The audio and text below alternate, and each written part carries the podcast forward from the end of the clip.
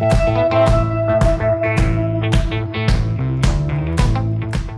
listening to Mike and Kristen. The podcast. I'm Mike, a musician, writer, and producer. And I'm Kristen, a painter, writer, and designer.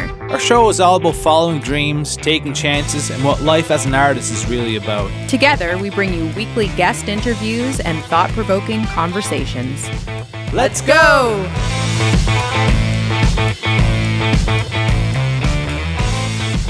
Hello, Kristen Ray Herrington. How are you on this beautiful day?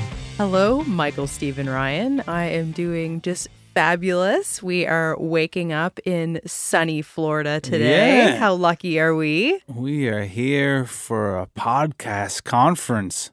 First of three that we have lined up this winter. Yeah, this is exciting. It's been a lifelong dream to be a snowbird, to escape at least some of winter back in Canada. So I feel like this is the beginning of maybe that adventure that will Yeah. be our future. We're kind of talking from the the the future. We're not actually in Orlando. When you're listening, we'll be in Orlando, but we're still in Nova Scotia right now recording this, and it's awesome here. Nova Scotia is a pretty sweet place, but we're going to Orlando to learn as much as we possibly can about podcasting, how to get better, how to bring on guests from all over the place, get sponsors, just, you know, We're coming Grow. with open minds and open hearts. There are a lot of learning opportunities ahead for us. And our goal really is to not just improve ourselves, but to really highlight the voices of all of these amazing guests that we've had the Yeah. privilege of speaking to over the last couple of years. we've met a lot of great people. Our network is just just full, full of talent. How lucky are we? It's one big family now. Pretty, pretty amazing. An East Coast family. An East Coast family. How sweet. And our new friend Jah'Mila is part of that East Coast family. Yes. She was born in Jamaica and found her way to join us here in Eastern Canada and has really been taking the city, the province, the country, everything by storm. She's got a, a reggae background and uh, quite an interesting family background, too, that we dig into. Yeah, yeah. Her father's a legendary musician in Jamaica, played with Bob Marley. Yeah, seems like just comes from just a, a great and amazing family, just good people. She's brought a lot of unique culture, experience. Her sound is so fresh to the city, and everybody wants to work with her. Uh, Yeah. She's really garnered the respect of the industry this year at um, Music Nova Scotia Week. In, uh, like last November, she won African Nova Scotia Artist of the Year and New Artist Recording of the Year. And Yeah. that was just for her debut album. Yeah, she's a force for sure. So definitely, definitely a gal to keep your eye on. Yeah, it was amazing chatting with her and getting to know all this about her. And like I knew her from crossing paths at at shows and festivals and whatever it may be, but never got to sit down for an extended period of time. So just got to really know how awesome she is.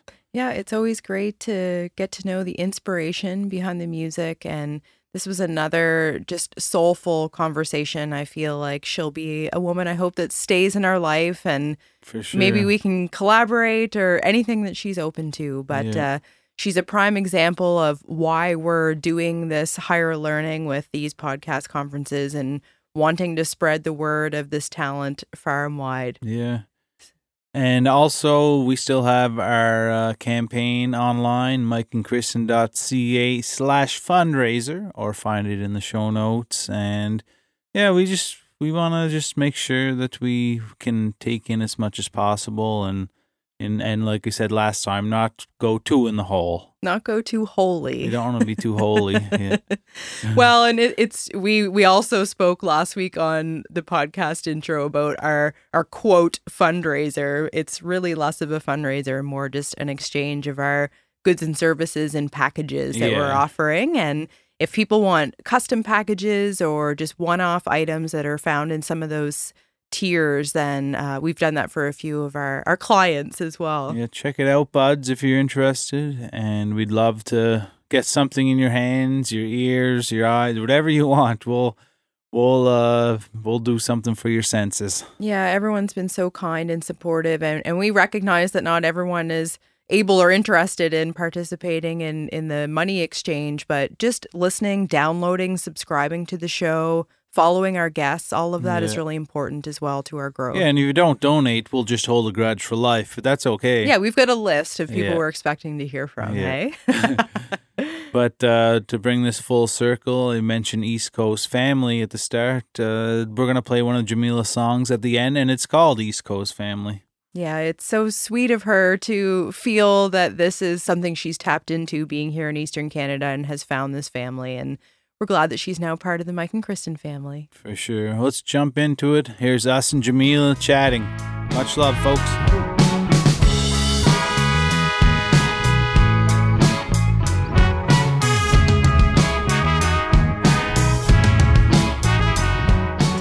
Yeah, I'm glad you're cozy Oh, this is on this dark and stormy night. I know. Yeah. With the chamomile tea, it's perfect. I think I, I'm afraid you might fall asleep actually during this episode. We've got the fire on, we've got you wrapped in blankets, and we're serving you chamomile tea that's meant to usually be a sleep aid. So, I, I'll get you some sleepy time tea as well. That will really put you out. rubber, I'm into it. maybe rubber feet or something over oh, there. Oh dear. No, Yeah. if you do that, I'm moving in. I'm your Get problem the now. get the lotion out. we have a new roommate, everyone. We're both pretty good foot rubbers. It's mm. it's funny. This came up recently. A friend of mine was saying how she she likes for her husband to massage her feet at night, but he's terrible at it. And I mm-hmm. actually used to work as a massage therapist, so I was able to teach Mike exactly what I wanted on my feet. And you're a great masseuse or massage therapist, foot rubber. I don't I don't know. I you're the only foot I've ever rubbed. So There I give you go. positive feedback. yeah. There you go. Yeah. All right. So, what happens if you're ticklish like me? If you even touch my feet, I'd be just cackling. Mm. Is it just feet? And others, Yeah. yeah. spots. Ticklish body, ticklish body. we won't give out all the secrets here. Yeah. but I get ticklish for sure. Do you ever go for massage in that case? I do. I do. Yeah. My back's pretty non-ticklish. Okay, that's that's the safe zone. yes. When Yeah, I'm yeah. getting a massage and they start getting even close to my armpits, I'm giggling. Really, you're a Yeah. ticklish guy too. Armpits. okay. We have a rule in this house that we're not allowed to tickle. Like Hey. getting tickled isn't fun, right? Like that's not a fun thing to to have happen. It has its pros and cons, you know. Yeah, okay. Because laughing is just. I love true. laughing. That's but if. I feel like the tickle will not stop, then there's a problem. yes, then it taps into a different part of fear inside Yeah, yourself. It's like aggression. Like stop! Mm. I'll scream. so, what are your what do you like to do to relax? This is a great question. Can I say smoke weed? You sure can. Okay. So I love to sleep. I love to smoke weed. I go I've been going to the gym ah, Yeah. Okay. a lot. Yeah. Is that something new? It's new. Yeah. Well, I, I I've done this like super gym fixation in my earlier life, but I I fear it wasn't healthy Yeah. and it was for different reasons than it is for today. Mm-hmm. And today it's more for mental health and just long-term longevity. Yeah. And bef- before it was like I want to be hot. Yeah. You know? Right. Yeah. No, I get that. Yeah. The the benefits mentally, I think, are even more so than the physical benefits of exercising, and even just going for a walk in the woods. Like the the simplest thing, like is being active, is just so good for you in so many ways. Yeah. And, and you're super hot, but that's just that's just the gravy, huh? Right? right? What what do you what do you like to do at the gym? Are you doing like uh, cardio stuff or a little Yeah. mixture of everything? I'm growing. I'm like becoming a, a, a gym, a big girl at the gym now. Yeah. When I started, it was all cardio. It's like treadmill. I know that. I'm comfortable with it. Yeah. But now I'm doing some weight training as I'm as I'm seeing my body change more Yeah. and reading up more about it. I'm like really expanding. So now I have like a weekly sort of routine that I Yeah. go and I do like pull, push, and I do like cardio days. And I yeah, yeah. I do HIIT. You know, Do you would you smoke weed and then go work out? every morning. Okay, that's part of the ritual of it. is anyone from my work going to listen to this? Because I wake up at like five and I have that morning joint so Yeah. that by nine, I'm all worked out, showered, and then the high's gone. Yeah. And I can focus on work for the day. Because then the next joint is until like seven. Yeah. Yeah, yeah. You got to wait that whole friggin' day, huh? the you know hope this email finds you well a hundred times Yeah. before the next joint. You only seven more. I hope this email finds you well before. You don't have to wait. You're just doing Well, that because you're a good employee. She's a Yeah. professional. She's a professional. Yeah. I would like to ask though, mm-hmm. because since NSLC has started selling, you can now go in and really, I guess, pay more attention to what you're getting. So it used to be you'd buy whatever from Paul on the corner and not really The good know. stuff. I got the good stuff what you out were of s- BC Hydro. Uh, That's right. what everyone That's would what say. everybody would tell you. But I really appreciate that you can kind of monitor how a different strain might make you feel. One could, maybe I'll use this for sleep. Maybe I'll use this for creativity. Is that something you have found since it's been regulated in this way? Totally. So definitely sativas, and then you you know you have the higher THC t- sativas that are like over thirty. You, you, you don't want to do that. Yeah. Right. when you have things to do. yeah. But like a nice mid range 20, and then you try them out and you realize I like this one better than the other. Funny thing, a friend of mine actually does cannabis counseling. You might know him, Andrew Branch. Yes, the musician. Exactly. Yeah, yeah. He does cannabis counseling for a cannabis company where he can actually tell you based on what you know there's there's been stigma associated with this stuff forever. Ever. Mhm. And so like people who are new to it, he kind of like ushers them into the experience and might suggest based on what they're looking for different strains and I think that's so incredible and so needed too. I haven't had to do that, but I mean, I'm not opposed to it. Yeah, it's it's medicine for a lot of people, and it's it's really interesting. I, I used to work in government and actually had the cannabis file, and so was privy to a lot of the data about consumption rates. And for a lot of people in Nova Scotia, once it was legalized, first time users of cannabis skyrocketed in in the older age demographic because people needed that safety and security that this is a legal thing. But once Mm. they tried it, it stuck with it, I'll say. Totally. Yeah. Totally. Because they see, like, w- was this what all this hoopla was about? Mm. like, yeah. It's not that serious. Yeah. Well, it's good that you have your your tools to use. Totally. So how does that factor into your creativity? Like is it do, would you consider it a tool for igniting that in you? So it can be a tool and it can be a deterrent, definitely, because um, yeah, people abuse these things. You know, it can be medicine and it can be a drug, and Yeah. that's the truth.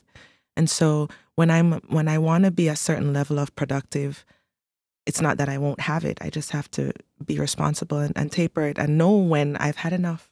Yeah. It's Like, everything in life. Know, Ex- knowing your body and paying attention to it. totally, Yeah. totally. So you grew up in Kingston, Jamaica. I grew up in Saint Ann, Jamaica. Saint Ann. Is that a how how big a community is that? All right, so like how you'd have provinces there, Yeah. here, Yeah. that would be the parish I grew up in, and my little Okay. town would be Brown's Town Okay. Yeah. Mm, so cute little town. in the mountains. Oh, Uh, adorable. We we eloped in Jamaica actually. Are you kidding me? What Yeah. part? Montego Bay. Montego Bay, I want to say. No Just way. outside that. Yeah. Yeah. Yeah. We we loved it. There's a lot of stuff going on around you. Don't worry if you knock something over. Yeah. Sorry. It's a it's a hectic room in here. but uh yeah, that was that was eight years ago. Eight many years, ago. Yeah. Yeah. Be yeah. eight years this February. Congrats, guys. Yeah, thank you. February 16th. We eloped five years to the day we met. So we met on February 16th and we uh, we eloped in uh yeah in in Jamaica just uh, we walked on a beach it was it was what they call the sim symbolic version like we didn't have um we didn't hire someone to marry us or stuff Mhm. we just walked on the beach till we found a nice tree. Like "Oh, this seems like a good spot to to do it, and we we we said our vows, and we we said we're married now. Yeah. Like legally, Good enough. legally, we got married later on, but Yeah. in our eyes, like that is the day That you is got our That's day. our Yeah. anniversary we Yeah. celebrate. That is so intimate and beautiful. That could be a like a movie. So beautiful. That's so, so nice of you to think about it. No, I want to see the backdrop. What's where exactly were you? We were on the beach in Montego Bay. Okay. And we laugh because we have maybe one picture. yeah. Like- well, well, we we got the guy out of the water to take a picture. yeah. Yeah, there was a guy passing by selling cannabis and Did he know else. he was a part of your wedding, like a big part? Once we I, asked him, I yeah. think so. Yeah. Like we looked like we were getting married. Okay. Like, we had, you know, we were dressed up and Okay. not in bathing suits. So I think he suspected something was happening. But he very much was part of our day. Oh, yeah. And, That's uh, cool. Yeah, yeah. We wrote about him in our book and he took he took the single photograph that we Yeah. have from that day. So Yeah, he, he he was a, a crucial part. Without him, yeah. the memory wouldn't exist. There'd be no evidence. But it was it was a Yeah. fascinating country. We were able to sort of travel around. We had uh, Raymond, we Yeah. are a hired driver. Everybody loves us. Raymond. He- Yeah. and he yeah he took us to some interesting parts of the country we visited a farm and uh which we'll get into that part because I, it could even connect to some of your family history Let's see. and uh because we w- it was like a, a bob marley tour right that we went on W- not with Raymond. We went. We did Oh, do a that Bob separate. Marley. Raymond took us on. He said to us, "There's there's a Jamaica that everybody who comes here sees, but I want to show you the real Jamaica." So he took us which everywhere. so awesome Like he he's like, this is a really poor area, but this is we're gonna go see this. Now we're gonna go to this beautiful spot that only the locals know about. Like he just he just wanted to show us what it was really about, and we we did truly love it. And favorite part of the trip oh, one hundred Oh, I percent. bet. But bet. we we did go to the Bob Marley Museum. okay In it was a Kingston. museum Yes, Mm. okay you have a better memory than i do it's because i was quite out of my mind on that tour so I bet you were. Did you go to Orange Hill uh, Mike? that in the doesn't grill? that doesn't ring no a bell. we didn't go no. we didn't no we didn't go that far Okay. yeah But let's let's uh, take this back to you now, buddy. yeah, yeah. You know our connection there, and yours is much richer. That's so, So- beautiful, though. So you grow up in a is it a small small area? So small. It would be like the equivalent of growing up in the rural parts of Nova Scotia Yeah. and then moving to Halifax for university. Yeah, Yeah. yeah. Just the same. What was life like growing up there? You, you have a big family. I did. I lived with my extended family. My grandmother was the head mistress of the kindergarten school. Okay. Mm. And the school had burnt down a couple of years before I was born. And so there was still like an old schoolhouse in our yard where my grandfather rebuilt the school while the city was figuring out their, their stuff. No kidding. Yeah, it's pretty cool. So after my my yard would have like my cousins, my aunts, my uncle, my mom, my grandmother, and then a dozen kids whose parents didn't finish work yet. Yeah. It's like and then the animals because my grandmother raised chickens. Mm, Um I had a goat. Several of us had goats. We had to tie out. It was our like responsibility. your Hmm. your own goat. Oh, my own goat that I had to have for my Did- sixth birthday party. did party. it have a name? No, I did not name my goat. I like this is where I learned the circle of life. I knew my goat was gonna be food. I yeah, like yeah. that was yeah, it wasn't a pet goat. It was um goat for food. Yeah, that's yeah. we have to I eat. grew up on a we- farm too, so we have I to hear ya. eat. We had chickens. So, You know. so, how did music come to you? I can't remember a time where I wasn't singing and garnering attention for Yeah. it. Like even as a little girl, like tiny, three, my earliest memories. I was either singing on the choir at church. I went to the Seventh Day Adventist church. Mhm. and um, singing with the big choir because as a little kid because they thought it would be cute you know what i mean Yes. that sort of thing and just being thrown into to situations where I'd, I'd have to be like oh shit I'm, I'm nervous but i have to do this thing you know they're all counting on me to do this thing and i enjoyed it i i, I came to enjoy it i came to find the mu- when BET came because i didn't have cable until i was like i don't know 10 years old or something Yeah. and BET came and it was like, whoa, all this music. Felt like so much music. Hmm. But then I would visit my dad, and my dad had a record store. Yeah, So my dad's a traveling musician, so he's not always there. your dad is more than a traveling musician. He's a legend. I know. But you know, at this time, we're talking about 10 year old Jah'Mila. She Yeah. does not know who Yeah. he is. She just knows he's not there. But you know what I mean? Yeah. but he has a record shop Yeah, and he has like all the hottest new CDs. Like you name it, he has it. He has the most CDs of any one person or records that I've ever seen in my life. So I would learn a lot about Christian music Mhm. with my very conservative family, Mhm. s- who's headed by my the matriarch, my grandmother. yeah. And then on the other side, there's you know my dad, the traveling musician, owns a record shop, and just like different music, but still heavily musical on both sides. What were some of the albums that were resonating with you at that time, at that that early age? I remember when Faith Evans just put out this this new album she has with the song "Soon as I Get Home." That one was really good. Um, I'm talking. I want to just say songs so you can just sing. I was gonna say, can we just yeah throw out things for her to sing? I think from Yeah. now on, yeah, mm. that'll be the whole episode. That'd be cool. Beautiful. Maybe if I know them, but I remember that one distinctly because that was one of the first songs my dad asked me to learn to sing. yeah. He's like, "Oh, you know, this really great artist learned the song." I remember being the, like watching the whole thing when he played with Lauryn Hill and when you know when she won that those Grammys and all that stuff, and just like going through high school and watching that whole thing, you know, just like yeah, just being like, "Whoa, that's awesome." So your dad played with Bob Marley, correct? Mhm. Correct. He did, And Lauryn Hill. Mhm, and Amy Winehouse and Joss Stone and Erykah Badu. That's wild. But those are only the ones that people would resonate with. Yeah. He's played on all the reggae tracks, or not Yeah. all of them, but like a huge ton of them. And how how did how did he get into to this world? It's an interesting question. So I I've heard some stories. Mm. So he got his first guitar from his adopted mom, um, and then I don't know what happened to it, but he was he before he got that guitar, he was making strings like a sort of his own version of it using fish line. Really? Yeah. Mm. But when he got his first guitar, he learned how to tune it really well. And so he would go to the local studio where this band called the Soul Syndicate, you can look them up. They used to play there and they would do a lot of the old like Studio One rhythms and Trojan rhythms. And so they were session guitarists. And he would be the guitar tuner. He, and they call him until they just call him tuner. And because patois, the Jamaican dialect, is so weird, tuner became Chinna. And I don't know. You could do the math later. Ah. Tuner, tuner, tuner. I don't know. Yeah, yeah. I don't know. We're getting there. but that's that's what he's known as, right? Yeah, Chinna, Chinna, Yeah. and um, and that's that's supposed to be from the word tuner. As I said, you can do your own math on that. yeah.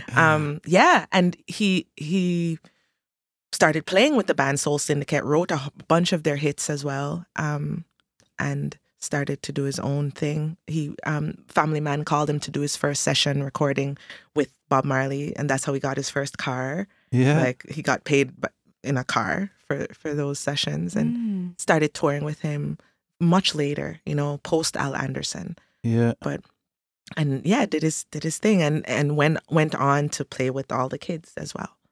Does he have any good Bob Marley stories? Oh, so many, so many. Ones you can't say on air. One day you should bring your podcast stuff and go sit with him on his like veranda. If you go online, you'll see him there sitting there. He's very unassuming Mm. and just, Wow. just playing all day. That would be a wonderful opportunity one day. I want to know more about your grandmother Mm-hmm. because is it traditional that the, the the woman sort of is the leader of the family? Is that a fair way to describe it? it That's such a great question. I think Jamaica is inherently matriarchal, Mhm. but it's not overtly s- said in that way. okay. So, for example, um, the the Jamaican woman would be like, "Play fool to catch wise" or something. It's like they know they they're on the ship, but they're they're they're still not like stepping on any toes. You know what I mean? Yeah. That's my observation of it all. the quiet leader, The quiet which leader, are often the most powerful ones. Absolutely. But in my specific situation with my grandmother and my grandfather, my grandfather had a a softer, sort of more laid back approach to life. Mm-hmm. And my grandmother was like, I'm a seamstress. I teach kindergarten. I am a deacon on the church board. I'm Mhm. like, she did a lot of stuff And she was minding up to 12 children. every afternoon. And how Yeah. many of those were your siblings? Well, none of them really. My mom Okay. only had one other kid. My dad has nine kids for four different women. Okay. So they didn't really. My story is different from a lot of my siblings' ah, stories. They all came from different backgrounds. Yeah. Do you all know one another? Have Oh, you met yeah. that extended family? Absolutely. yeah. And a lot of them are into music.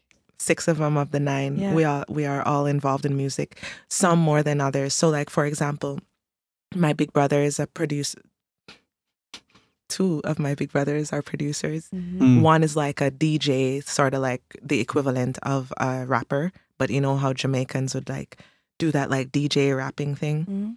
Um, so that would be Itai. And my brother Earl has done like um sound like on tour, sound engineering for like Jimmy Cliff, for example. You know, and my sister toured with Shaggy for a very long time too Mhm. Oh, nice. as a backing vocalist. They got me into like the backing vocalist world. So my first set of tours, you'd think my dad arranged it. No, it was my big sister Mm. and brother. Mm. It's an interesting background because a lot of the guests we've spoken with Mhm. come from, even Mike and I, we come from small town Nova Scotia where they might consider a career in arts or music a risk. Mhm. but your influences sound different and i i wonder if would would your grandmother have encouraged you to pursue this life or would you attribute that exclusively to your father's background and his encouragement Whoa, I love that question. I've never been asked that question, so I've never had to process that answer. What was the motivation? I know my grandmother would be happy with whatever makes me happy. hmm And in hindsight, when I started singing in a big way at church, she was the one who was like, You should do that. You, you know, you should go sing more.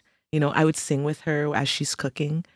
But in terms of pursuing it, I've never had the ambition of pursuing music as a job because I thought it was several things.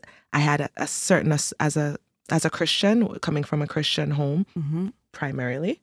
Yeah. I associated secular music and that sort of thing with a certain level of um, worldliness, for want of a better word. Yep. And um, I also felt too that it wasn't um, sustainable, just from my very myopic view. Uh, This is this is twenty year old me talking. right?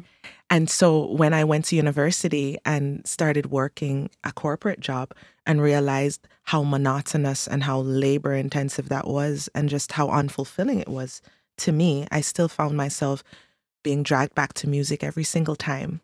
And the first opportunity that changed my life and changed my outlook in a big way, because I was being paid to sing as a back, like a session backing vocalist Mhm. Yeah. or like at that little concert in the community. You know what I mean? yeah But when I toured with the Wailers for the first time at 21 years old, I took time off from my work because, you know, you got to have your job, right? And then I went on a seven week tour. Listen to this seven week tour through the US with the Uh, Wailers unreal I- at 21 at 21. I remember landing in Atlanta and there was a there was a um a limousine. It was the first time I had to sign an autograph. And I was like, and then going back to Jamaica and jumping on a bus and being like, whoa, what? Mm, like just to adjust i'm like that Yes. there, there's that world it exists and it's it's not bad and i i was doing great things and i was being a cultural ambassador in the biggest way and i was performing with aston family man barrett who's like legendary bass player. Incredible. 21 so it's like you live and you learn right? And so after that i was seduced and i could i did not last in my corporate job another six months. I left Hmm. the following may and i was like well if i'm 21 and i try this for two years and it doesn't work i can go back and get another job. I love the word seduced to describe how you found yourself pursuing this life. It's it's beautiful. Seduced yeah. Yeah. Anyway i got back into it and i toured with groundation. I toured with black uhuru i toured but as a supporting vocalist i felt Mhm. safe. Mm, yeah. It wasn't until I came to Nova Scotia that I was like, okay, I could probably stand in the front of the stage. And the difference is all the accountability that you bear for the rest of the team, Mm-hmm. you know? Yeah, I was gonna gonna ask like, like singing singing the the background vocals in all these bands. Did you have the desire to be out front? Because not everyone does, and some people like like being in the background, kind of like the, the the team player, and let Mhm. the let the other people have the the spotlight on them. But obviously you, you did eventually make a make a shift where you are this the brightest of lights now. Uh, when you were with these groups touring, what's what were your goals? Did you were you comfortable with that? I was I was in the beginning when I thought it was bigger than me and it it was intimidating. I was like, "Oh, I could never do that," you know. I remember being in like South America, 20,000 people out in the crowd. I'm like, "Oh, how would I ever do that?" But over here it's safe. I know mm. my lines. Yeah. I don't have to engage the audience. Yeah. I just dance and look pretty. Yeah. You know what I mean? And then then you start to see more and more sound checks and more and more shows and you're like I could I could do that. Yeah. You know, I could do that. As I said though, it wasn't until I came to Nova Scotia and found a team of people who cushioned me in that transition. And I use the word cushioned because it felt like if I failed, I would have arms to catch me Mm. and I didn't feel that way before. So I felt safe enough to do that, and I felt good that they felt good to stand behind me in that way too. Yeah, How long did you do the the background vocalist? thing for Yeah. from 2011 till 2015, and then I moved here in 2016. Okay. Mm. and how did you end up coming to Nova Scotia? So you know, you know those capers, right? Uh. I, got know a few. You know, if, I bet you do. Um, so my mom moved here about 12 years ago. Yeah. She's probably going on 13 now. She Yeah. came here as a nurse. And as you know, it's a big thing for nurses to come here because of just the shortage of nurses in this area. Mm. And she came here 11 years ago and still serving as a nurse. So I came here to visit her. Yeah. And who do I meet? Roxy. I meet Erin Yeah. Costello. Mm. I meet Adrian Dunn, who goes on to become my husband. Yeah. And um, because my mom doesn't really go out very much. Yeah. And so I, I was here and I was like, where's the music at? Funny story, dude. There was a guy on the bus, the number four. I'll never forget it. I don't even think they have a number four bus anymore. but I saw him. He had a guitar on his back. Yeah. And I was like, I'm going to ask him. I'm going to do it. I was like, excuse me. The nicest, most like non threatening voice I could muster up. Mm. I was like, excuse me, where do you play that?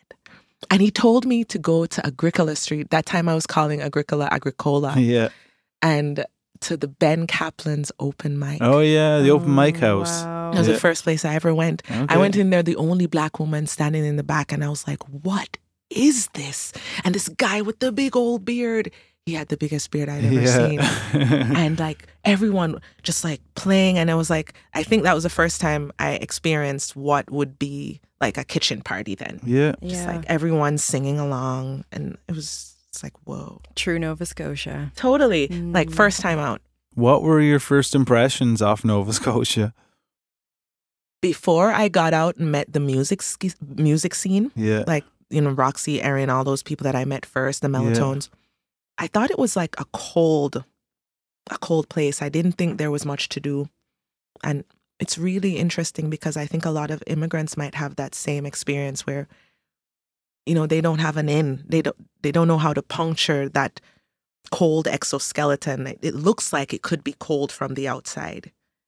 Mm. Yes. Do you understand what I'm saying? No, I, I love the way only you can share this perspective. Yeah. So Yeah. whatever you say is is accurate and really interesting. No, totally. It's it for well, this is for me, and I would be interested to talk to other immigrants to see if they share the same perspective. But my experience has made me like consciously a little warmer to who I I suspect to be immigrants. Like Yeah. if people have an accent or if they've come out and say that they're immigrants, I'm like, oh, here, this is where we can go, or like Mm. just so that they can also because you know what I mean, pierce that and and see the warmth within. Because otherwise, it feels impenetrable. I want to ask about Mhm. You described yours that moment going into Ben Caplan's open mic, mm-hmm. being the only black woman in that room. Oh yeah, and coming from a place where you felt that safety on stage of being in in the background singer i want to hear about the evolution of where this confidence within you came from because you've clearly found yourself in spaces that there was safety and then to be really in this very bold place of i'm here and i'm the only person in this room that looks like me but you stood there and enjoyed this night and and have pursued all of these amazing dreams since. Like how has this evolution happened in your life of going from that to that point to where you are now? Another great quest- question from Kristen.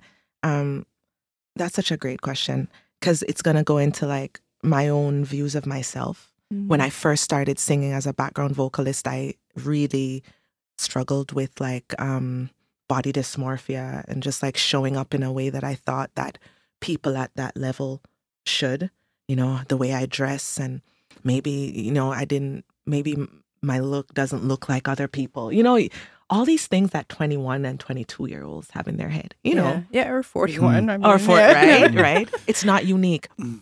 Yeah. But then having to show up for work every day because it's work yeah and being like, okay, it doesn't matter who's out there in the audience. I have an hour of work to do, and I have to show up for it. So put a put a shirt on and go to work, hmm whatever it is, because that's why you're here. And so it doesn't matter if I was crying before or laughing before. I'd have to show up to work. It also helps that the bands that I've been a part of touring with have been really kind, mostly men. Mm-hmm. So that's cool, right? Mhm. Kind and protective and safe. So Yeah. that's good. And then in terms of the color differences, working with this band from California called Groundation, predominantly white band, and being in these spaces, touring around, you, you meet a lot of people from all different backgrounds. And then you start to feel, you know, a little bit more confident, a little bit more exposed, a little bit more in tune with people's differences and and then reflecting that back onto yourself and and being a little bit more gracious with yourself because you too carry your charm and and your unique values you know there's something that you contribute to this space and that's why you're here you know regardless of if you think you're fat or you know you know you're you're too tall or you're too this or you're too that you Mhm. you have a purpose in this space and someone flew you all the way from Jamaica to wherever the fuck you are in the world today to do a thing so just like believe that they're not stupid and just Yeah. it goes back to oh can i reference the thing we spoke about offline You sure can. so people people were talking about our like artistic work and how we can be Mm. highly critical of it and then i mentioned to kristen earlier how once someone else gives it some validation it kind of like it makes it easier for you to digest it might sound really bad to say that but it's the truth Yeah, and and I think it's something as artists we often have in common, and quite frankly, don't like to admit. But it it is honest that that Totally. validation somehow works its magic. Would you say that that same validation has impacted how you feel about yourself? Absolutely Mhm. and that's why I, I mentioned it because and, and that's where it started Yeah, I'm okay. I'm older and wiser now, and I'm still not at the ideal, optimal place that I could be in terms of my confidence and, and you know, and my being secure in myself. I think we all Mhm. work on that for our entire lives. Yeah, Mm. But now I'm like, yeah, look at you go. yeah. I hope you are. totally. Everyone around you is doing it. Totally. Yeah. Totally. But even without that, it's just like having the motivation every day to get up and to treat myself well. You know, Have you healed the body dysmorphia? it's on its way out. I can't say completely, but having lost 40 pounds in the past seven months helps. Oh, wow. Yes. And that was intentional, wanting to get a grasp on Oh. health. And yeah, good it's for you. it's eating better, it's meal planning, it's Yeah. um going to the gym every morning. Yeah. yeah. I'm glad you feel good and- hydrating. and, strong. Thank yeah, you. that's important. Because I know, I mean, I don't know any woman who at some point in their life hasn't felt judged either from others or themselves. And so Yeah. it's, it's, uh, uh, perhaps the extent or severity of our self-criticism is varies but uh, certainly a relatable thing that's important to talk about too Totally. If you look at the ugly things, you have to recognize that there's a thing and look at it and then you can fix it. yeah Because sometimes it's the truth. Sometimes you are not being the best that you can be for yourself. hmm And that requires your attention. we've just in January started implementing it because we're not big New Year's resolutions people Mhm. at all. Like that Yeah. typically, I, I feel like if you want to change something about your life, it doesn't have to be January 1st to do that. But this year we have in unity with some of our other friends kind of started some some tweaks on our life and some health things as well. Mhm. And and I will say that the discipline has definitely served me. And so I think that there's there really is something to be said for being in control, be it of your body or your art or your life or whatever aspect, and recognizing that discipline can be uncomfortable, but it's it in our experience has been completely worth it. Every single time. Yeah. Every single time. So you arrive at the open mic house. You meet some other people, some other musicians in Nova Scotia. They find out you probably have this illustrious past as a musician yourself. Is that that how it went down? Illustrious. I mean, cool Yeah. for sure. Mhm. But um, I remember Jacob and Roxy and those guys asking me to come over to jam. And then I met Leanne Hoffman and Jesse Brown. Come Yeah. on now. I was staying over by their house because the bus stop's working at 12 and the party doesn't stop. Yeah. And I'm like, dude, this is a cool place. And from the outside looking in, I would not have had a single clue, you know? But anyway, so cool. Saw the Mellotones the following Thursday night. I was like that last era of of um what do you call it? The local being down near the economy shoe shop down there on oh yes. yeah. Yeah. yeah, I, I got a little bit of that, which I think is like history. Mm. Yes. Yeah. It felt good. And um I so Charles Austin is a big, big part of the story. Yeah. Charles Austin was like, there's these guys. So I go there to do a session and it's like there's these guys that are doing reggae. They're called the Dub Cartel. Mm. And I'm like, yeah, cool, let's do it. You know, they're working on a record now, eh? I'm like, really? And it's like, I'm gonna put you guys in contact. I remember going up to Kyle well, Charlie's attic for the first time. And that turned out to be a place where I recorded my first album. Yeah. Like just like even thinking about all these memories and seeing like how close I am to these spaces and people now, it's crazy. To feel like seven years ago, I would have just met them. It seemed like it it all happened pretty fast too. Totally. Almost like it's fate.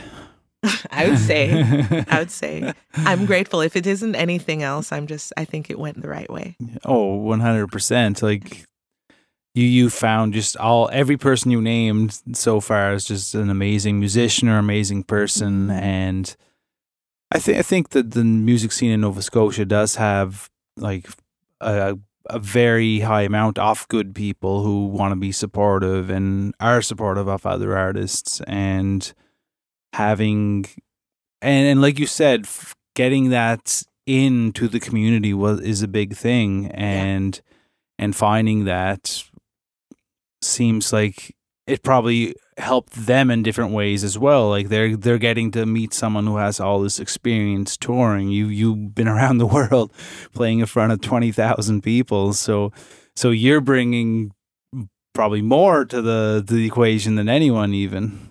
Well, I think we all bring our parts because I've learned so much since I've been here. yeah. It's been uh like nonstop growth since Yeah. I've been living here. And so like the last song people asked me what was the motivation for it, East Coast Family. yeah It's exactly what we're talking about now. Yeah. These people who came into my life as strangers with an open mind and an open Yeah. heart and now I call them family. yeah What part of the reggae background do you feel you were able to bring that wasn't here that maybe you felt was lacking? Roots, roots Mm. reggae. So um the Dub Cartel has a sort of poppy kind of reggae, almost kind of like hip hop fusion, which I think is cool and it's not new and it has its place and they rock a show to pieces, right? Yes. However, I'm coming from a Rastafarian background, very cultural, almost religious, I would say, Mhm. although they don't like the word religious. Mm. Okay. And it's more like a, a livity, a way of life. Mhm. But it's definitely connected with um, their spirituality. Yep.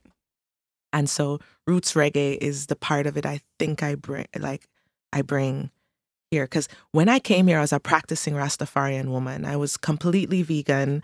I was I had my long dreads when I arrived here. I cut them during COVID because they were not being kept up well, but Mm. um yeah, but I came with a certain level of influence that I think the Rastafarian way of life influenced me more positively than any other religious sort of dogma that I've as- ascribed to in the past. I don't know if I'm articulating that right, but you know what I mean? Yes.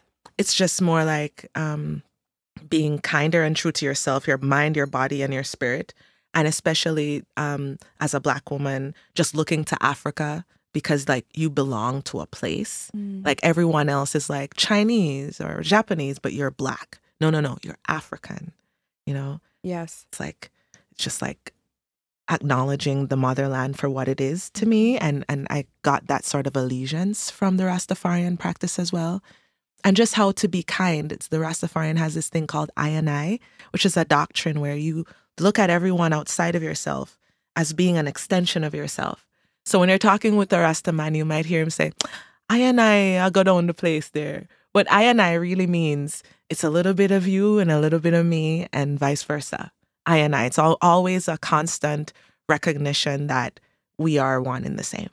And I love that concept. Oh my Mm. gosh, I love it Yes, so it's much. so beautiful. It, it- it really, yeah, it speaks to just human connection, like this broad ideology. Do you still feel connected to the spiritual side of that? Totally. I do find that the Rastafarian practice does have its cons as well in terms of, you know, their attitudes towards um, the LGBTQS, um, their attitudes towards women. There's a lot of gender Mm-hmm.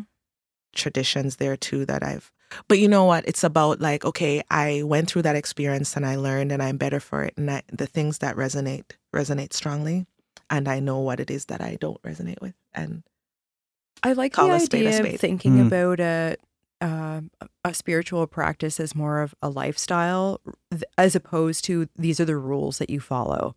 Like even something like yoga, people think about it as it's just about the asanas, the positions that you're in, but it's really meant to be about how you show up as a human being in the world. And that to me is just such a more powerful way of creating a spiritual practice or lifestyle than just I'm going to follow these rules and therefore I identify as this. exactly or I'm gonna follow these rules and then there's some golden place waiting for me on the other side. yeah, there's a side. prize if You know what I'm I mean? nice. Yeah. Basically, yeah. I don't like that part. but yeah, I love that. Yeah, it's like a lifestyle. It's like I'm going to show up in this way because I feel it resonates. And the prize is the family that you have found here in Nova Scotia. That's it. Mm-hmm. That's it. The lives you touch and the lives who touch you. hmm And you have touched a lot of lives. Why, thank you, man. Yeah, Thank you. definitely. What are your favorite parts of Nova Scotia that you discovered since you've lived here? My favorite parts of Nova Scotia. Inverness Beach. Not not necessarily No. not necessarily places. It could Okay. be a place, uh, just a a, food. a food. It could be just a, a feeling you felt somewhere, or like You're going to get a little bit of quirky Jah'Mila. That's what Super we quirky want. Jah'Mila. All right, so I'm going to name some. I love Cape Breton so much. Yeah. I think Cape Breton is beautiful. So Cape Breton is in a category of its own, right? But in, in the city, I, with my little walks that I do, yeah. I love Fort Needham Park. Okay. Mhm. I love Yeah. the Halifax Public Library. When I go down there, they Yeah. all know me by name. They're like, "Hey, Jah'Mila." I'm like, "Hey, you know, so and so, whoever is on shift." Um, Tarek, Tarek's Cafe, the Okay. restaurant. Yeah. yeah. He's pretty much adopted me. Apparently, his mom's name is Jamila, and so Ah, he's like, "Oh," and then so he's like one of my best friends, like yeah. best friends. I'm talking about like little relationships and places that I go where I go there, it feels like home. Um, I love the Citadel Hill Yeah. it it feels so it's cool to go on the Citadel Hill and understand the connection between Jamaicans and the Maroons. Yeah. That's really cool. Okay. Do you want to tell the Give us story? a We little. could, or Yeah. You don't have to. I mean, I don't mind. Yeah, Yeah, I'd, yeah. I'd like to know. So the Maroons were brought here um, and given land. Guys who are listening, I actually have the two quotation fingers up The in quotes Air quotes sarcasm. Air Yeah. quotes, that's what you Yeah. call them in sarcasm. Anyway, Mhm. but they worked on buil- building this fort, the citadel, and um, loyalists came to assist with that as well. Um, they were given really questionable places to live. That they, like surviving was hard. A bunch of them took the first opportunity out of Nova Scotia and went to Sierra Leone, but there's still a, a big population of Maroons here living out in Prestons. Okay. So, I mean, there's a whole bunch of Smiths out there, and I'm a Smith. I'm just saying Mm. I could be related to them. there's there's actually a fair and maybe this is the Mhm. birth of the connection between Nova Scotia and Jamaica but I know having worked in government there's a lot of export programs between the two countries and that could be everything from education to the arts really in Totally. that uh, like artist residencies they'll they'll send a Jamaican artist to Halifax and vice versa or, or I shouldn't even say Halifax but Nova Scotia and have worked on some of those excuse me files too and I wonder if if that is where that relationship was born or I wish I knew. It could Yeah, be, and it sounds plausible. Mm. I know it goes back all the way back to like the days of screech and saltfish in Newfoundland, Mm, and you know, Annapolis, Annapolis Royal is Port Royal, right? Yeah yes Yeah. yeah, Okay, and Jamaica had a Port Royal too, and it Ah. was two of the biggest shipping ports in this part of the world. And so Port Royal in Jamaica sank, and it was there was an earthquake that ate up a part of the land of Jamaica, and Nova Scotia valued the trade with Jamaica so much that they rebuilt the city of Kingston. So the Bank of Nova Scotia, the first offshore Bank of Nova Scotia, was open in Kingston 25 years after it was open here, after this big earthquake Mhm. to facilitate the trade between the two countries. So I know that Newfoundland and Nova Scotia has been in trade with Jamaica for a very, very, very long time. It's really cool. But just to like be here now and just like to, yeah. Did you ever hear from Nova Scotia growing up? Like, did that have any meaning to you? Just on the banks, because Yeah. the biggest commercial bank in Jamaica is still the Bank of Nova Scotia. Well, it's Scotia Bank now. Yeah. Yeah. They rebranded. But yeah, that's the only evidence I would have had that this place even existed. I would not have known all this history until recently. Yeah. But um, I never had a clue I would even, you know, visit here, much less live here. Mm. does it feel like home now Oh, absolutely. Mm. Yeah. and this is where you want to spend your days I think I'll spend my days here. Um, if I could have a place in my old country, Jamaica, Yeah. like, you know, when it gets cold, you know. do you go visit your family there often I do. Yeah. By often, maybe once or twice a year. yeah I But, guess yeah. often's a relative term Totally. but yeah but as much as I can. Yeah, I, Mhm. I still love Jamaica. Jamaica is wonderful, and um, it has some really tough, tough economic problems for the people who are living there. You know, if you're not, there's there's no middle class. So you're either super wealthy or you're or you're hustling. You know, which feels like the way the world seems to be evolving in general now you know. Mm. Yeah. Yeah. Yeah. So I really want to dig into some of your accomplishments that you've had because you've had just such an impressive career in a short amount of time. And we were reading just a few of the highlights, but playing with orchestras, uh, I- I'd really like to ask about that and how that felt. I can only imagine the power in standing in front of that collection of instruments, but would love to hear in your words what that experience was like. Totally, it's like a fairy tale, and Mm. every time it happens, it still feels like a fairy tale to me. But it didn't start off like this. Mhm. So, full disclaimer, guys, I do not read music. Anything you want in life is possible. Just go at it and show up. I cannot read music. I, yeah, just letting you know. Mhm. S- But I was playing with several orchestras.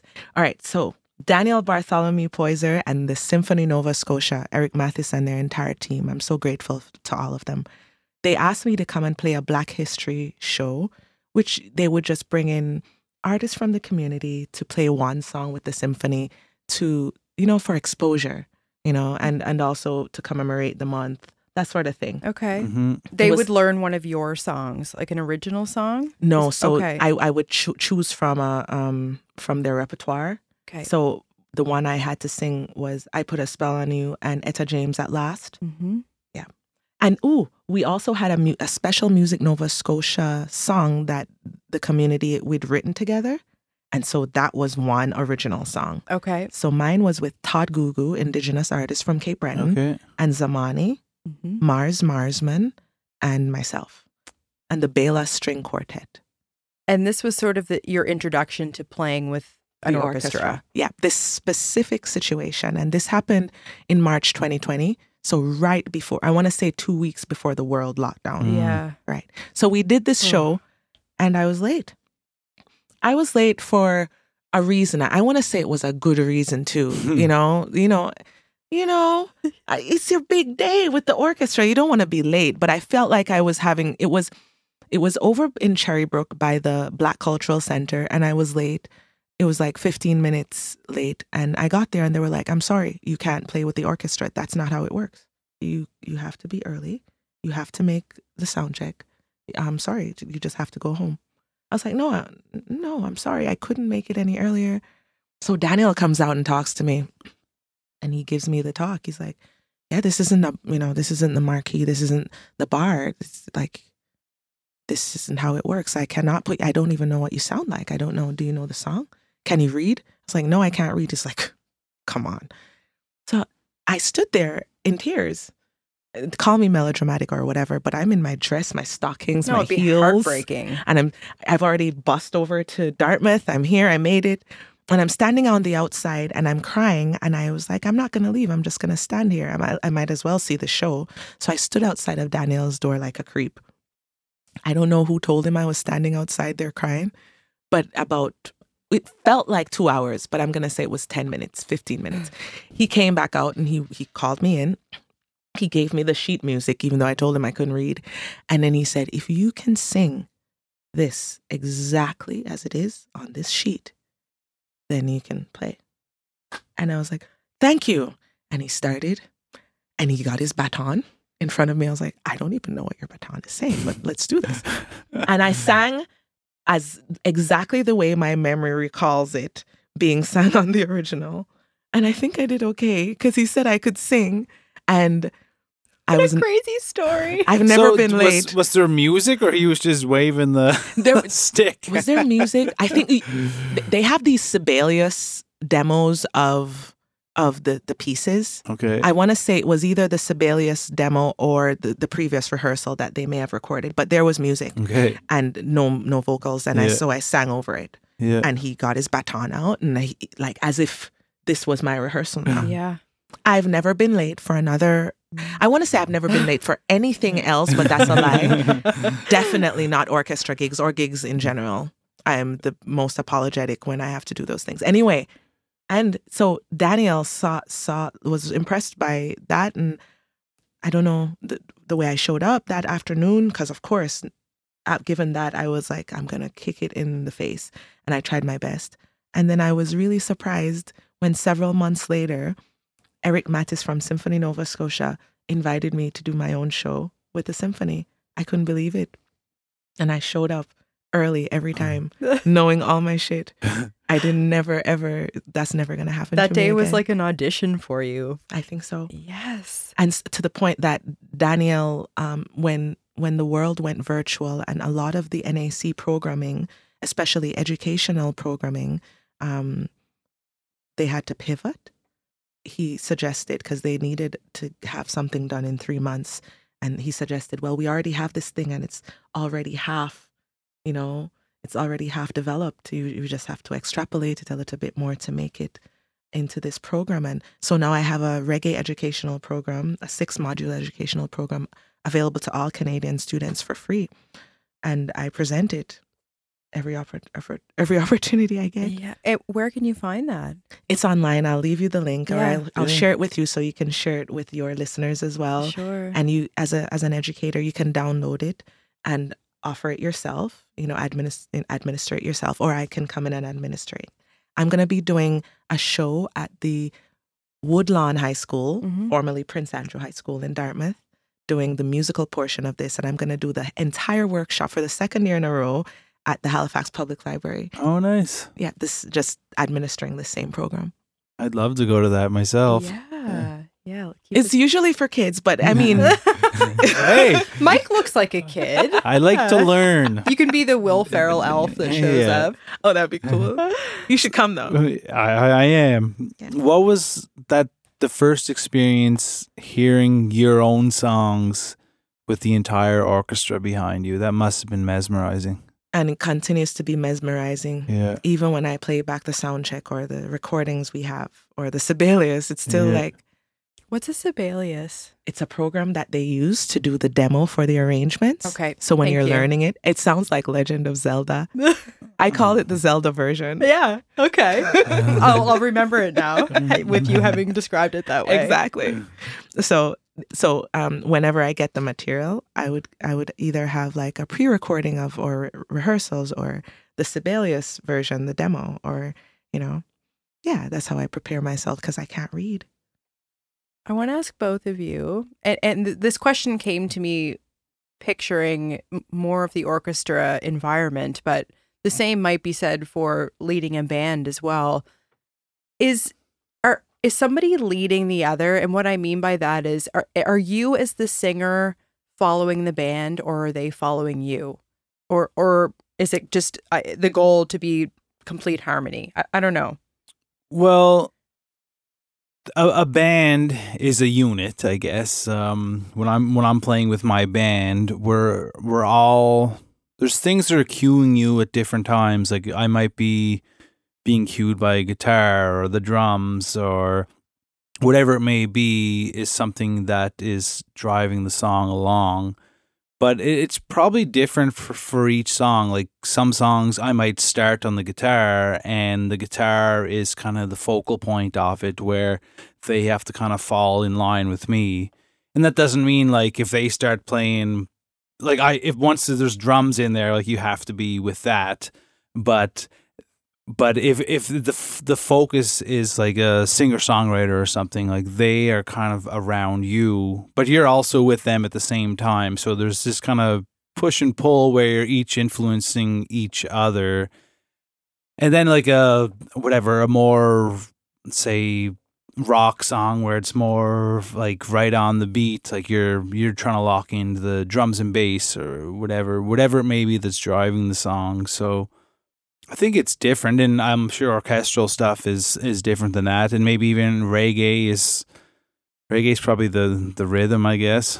Yeah, bass and drum. Yeah, It's funny you said that because that was gonna be my like funny answer. It's the drummer. Drummer leads everything. I'm joking. well, they do. You know, it's like even the tempo. It's even as the singer. You know, and he's setting that tempo, so you you trust your drummer Okay. to set the right. Yeah, you're tempo. locking into that. Totally Are you relying on the drummer? Depends on who starts the song Yeah, ultimately, but. Yes, I am. Damon Moynihan, yes. Teddy, yeah, I'm I'm, I'm relying on them to keep me. I'll tell you me specifically because I have a tendency to want to ad lib. and then and then I might like lose it, and I have I depend on them to anchor me back on one. and there's so many songs that come in on a four count. Of one, two, three, four. Band is in, right? Uh, so that and the drum when the drummer counts you in, they are counting at the tempo of the song. They're not just saying it's not arbitrary. Yeah, they're not just I saying see. one, two, three, four, like it's uh, like they're counting in at the tempo. So that is like they're locked into the rhythm in their Mm. their mind, their body, and then you are following that, and and obviously like there's there's different parts in a song where the tempo is going to come up. Like your choruses have more energy so the tempo is going to rise slightly.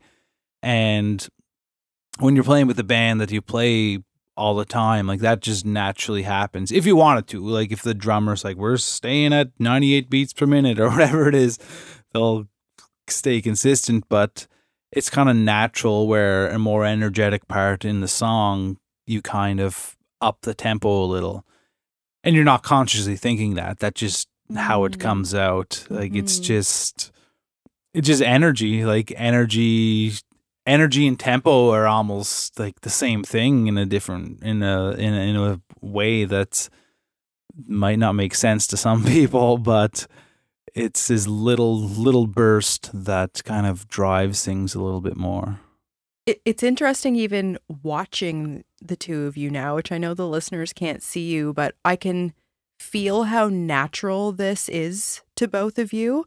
Like even as Mike is describing it, you are moving your body, Jah'Mila, to kind of match some of his percussion, just air air drums, you know, because because it's so in your body. And and I wonder because Mike too does not read music. It's it's about feel for him. Mhm. And I wonder if that way of learning where you're really feeling it and I don't say that to say that a traditionally trained musician is not feeling it. Of course, they can still embody that same passion.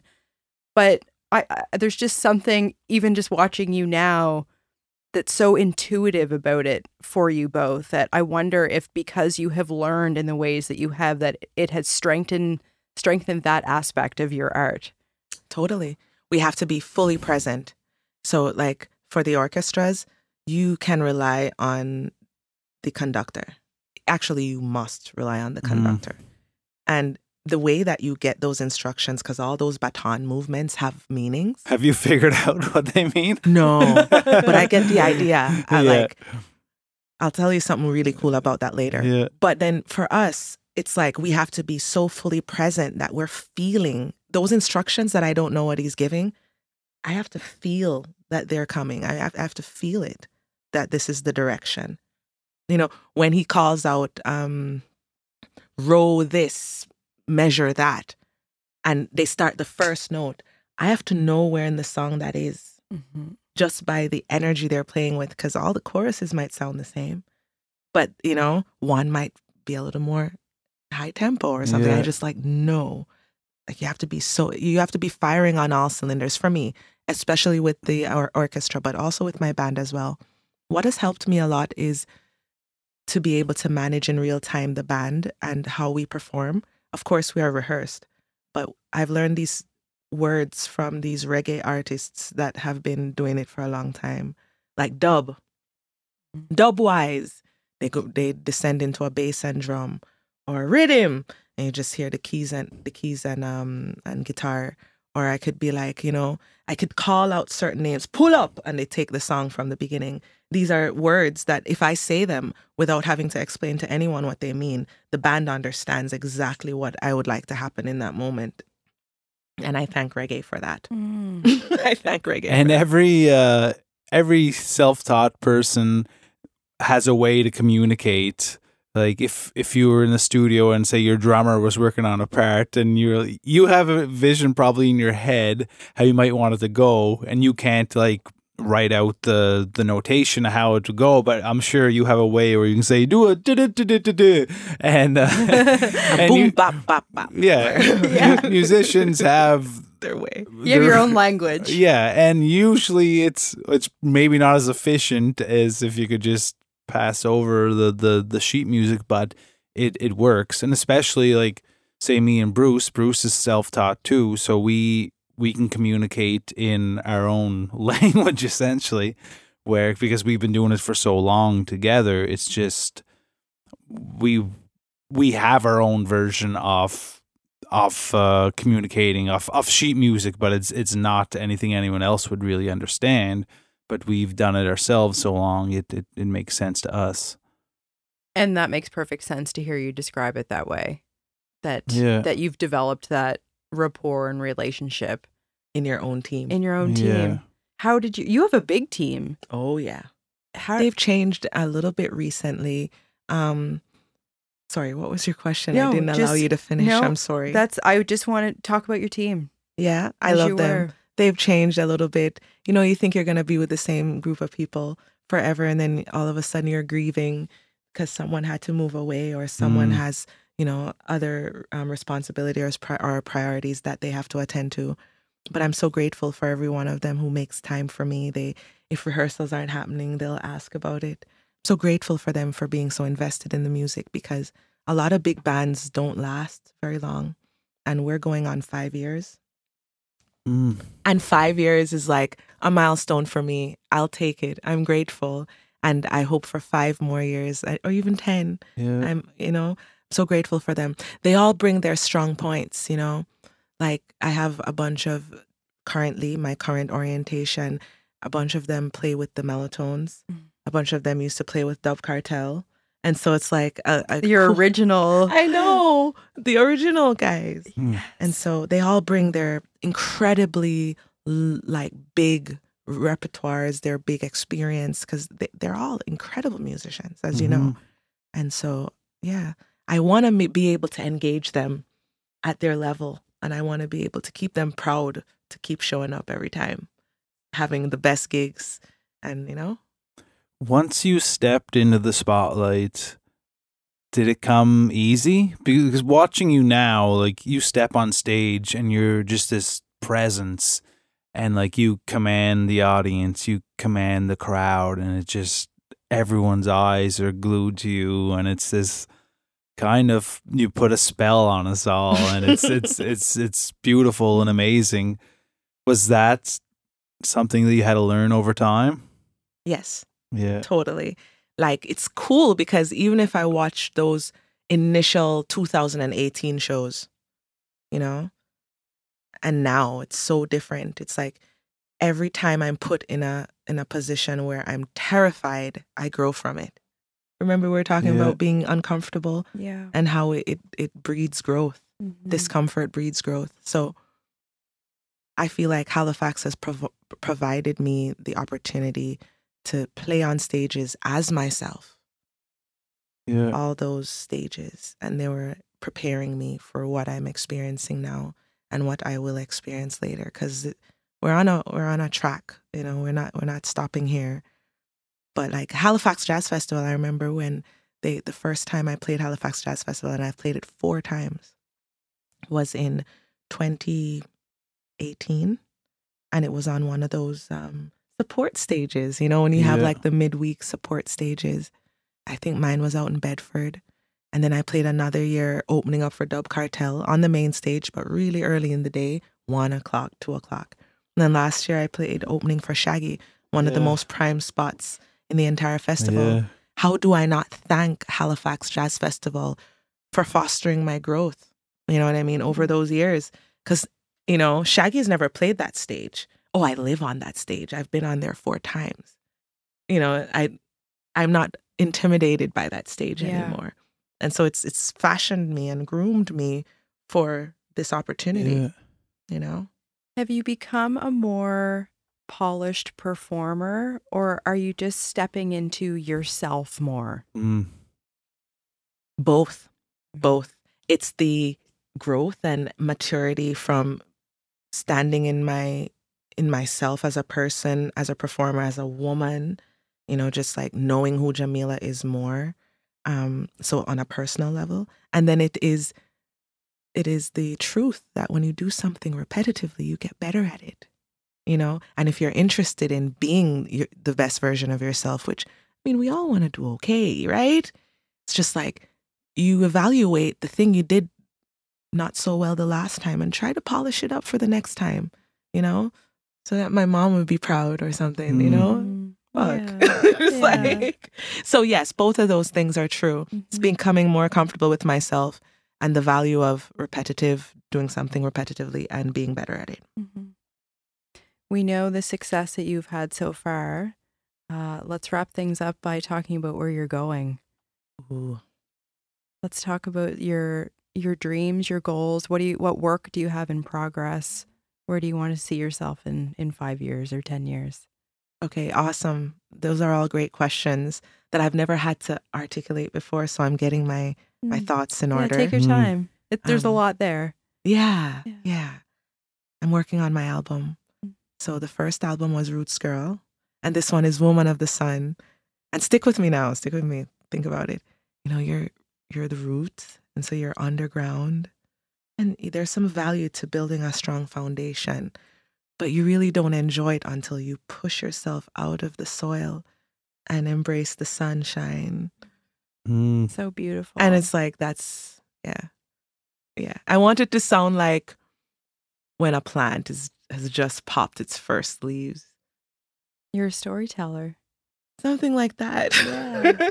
Yeah. but it's it's really um supposed to be the evolution of myself, the next step. Coming more into myself. It's gonna be 10 tracks. and We're almost done with it. I'm birthing it in this time.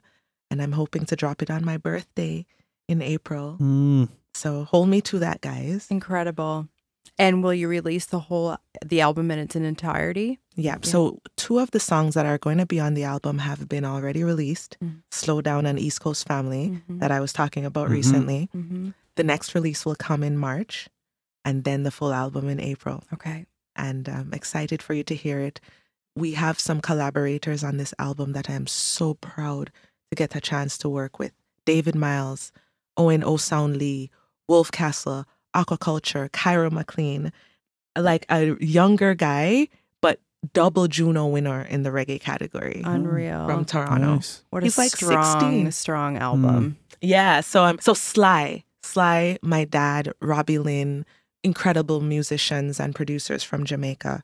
So it's it's kind of a melding of both my worlds. So once that comes out, I'd love to tour it, and then I would love to follow that up with a next album next year, and um and keep spreading my wings. One of the part of my work that I'm really really interested and in, and involved in and want to see it persist is my relationship with kids. And Mhm. so through this program with the NAC, I want to keep it moving. I want to be able to share this little part, this little nugget of my culture, continue sharing it with the kids so that they can understand it before the world gives it gives them their own idea of what it is. I'd love to have an opportunity to keep sharing that and um and just keep growing, you know. And where would be a, a dream place to perform? that Nina Simone. All right, so I want to do it in Switzerland at the what do you call that big Switzerland jazz festival? Oh, you know what Look I'm it talking up. about. Yeah, we gotta look. Mike's it up. going to do some research. Yeah, we should do it because Yeah. I want to say the name for you. Yeah. Uh, I know it. It's just eludes me. Um, Nina Simone did an iconic performance in Switzerland at the Blank Jazz Festival, and that's where I want to do that same Nina Simone show. Oh. Montreux. Montreux Jazz Oh, Festival. there There you you go. go. That's it. I want to do that show. I th- we're going to manifest this. I that's the thing. So that's like my dream show. For Jah'Mila, I I just want to I want to go beyond the borders of Canada.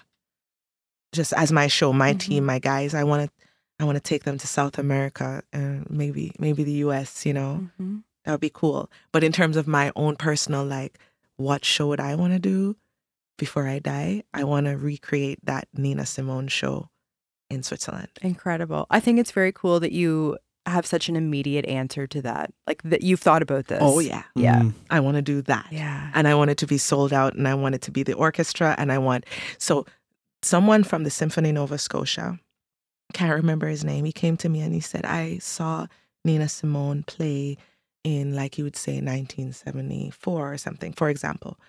And I think that I've never seen anyone else come as close to her as you have. And I was Mm. like whoa. And yeah I died inside a little. Yes so I'm- Well, whatever you want to accomplish, I definitely believe in, and the world believes in you because you are a force, and the the the greater world is uh, gonna benefit greatly from from seeing you perform once you once you do these these shows and across the country in the states south america like i'm very excited for you and to see where all this goes Thank you so much. I'm so grateful for your hospitality, guys. Thanks for having me on the podcast. Oh my gosh, it's it's truly our pleasure. It's uh I, I know that you likely are the recipient of a lot of compliments and people expressing appreciation, but you you truly are very captivating to watch and it's just I think when you're really mesmerized by someone's art to get to know them as a person only deepens that relationship that you have to what they do and gives meaning. It it gives a bit of that understanding as to where they're coming from and it's just been a real privilege to get to know even a fraction of, of your life to even more so appreciate what you're offering. So so thank you for your time today. It means so much. Thank you. You're welcome. Cheers. cheers everyone And roots girl represents.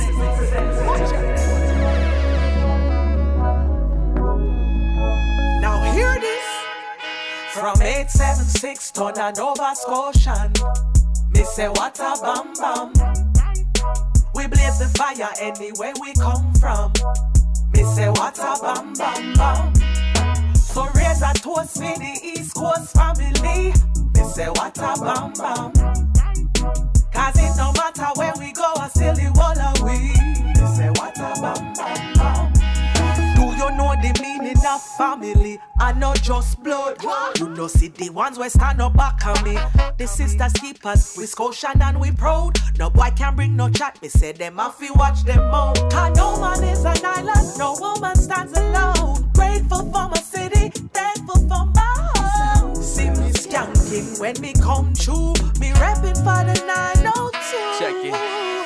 Through this land, big attitude, looking fresh like damn. Come correct where we stand. I found my strength, heaven sand. Representing this, adjusted then articulate. Resi reap the benefits, been switching up these narratives. Chipping away at greatness. Never mind, 'cause you know they can't break us. We alive and feeling outrageous. Success is so contagious, baby. Now my stay. Reparate, rising up for better days. Gallop on the trail of blaze, looking for the beast to slay. Serving ill new, the rest life essential. Sweet grass and mocks too. Live strong in your truth. From the 506 to the 902. Married to the game like I do. Unified and fired up. You can't break us down, that's fine. From 876 to Nova Scotia. Me say what bam. We blaze the fire anywhere we come from. Me say what a bam bam bam. So raise a toast for the East Coast family. Me say what a bam bam. Cause it no matter where we go, I still be one away. Me say what a bam bam bam. No problem with any other side, but we just so proud to be Scotian. Even if you're not from the city, you can feel it one time for the culture. Live by the fist, die by the wrist, rules that we follow in the scripture. Descendants of a Baptist, like even if you're not from the district. Delegate passion, delegate and speak to the masses. Teaching our youth to retract the things have been taught in them classes. They shooting in masses. Forgive me bringing up the past, but we going through tragedy quicker than average, but we too busy to act up. The fact is, we ain't that stuck. Keeping it moving like Mack truck, and you thought that that unity lake water, it can get gully, so strap up. Let's look at the positive. You won't see community like this, and we fight for it. Lunacy thinking that we ain't gonna play the right chords. Aiming in both devices, raising them strong and righteous. Come from a line of boxes, meaning I'm willing to bite you. Playing with blocks at night, but investing in every new dollar. Averaging A's in every way, cause East Coast full of From scholars. 876 to the Nova Scotia. Me say what a bam bam. We blaze the fire anywhere we come from say what's a bam bam bam. So raise a toast for the East Coast family. They say what a bam bam.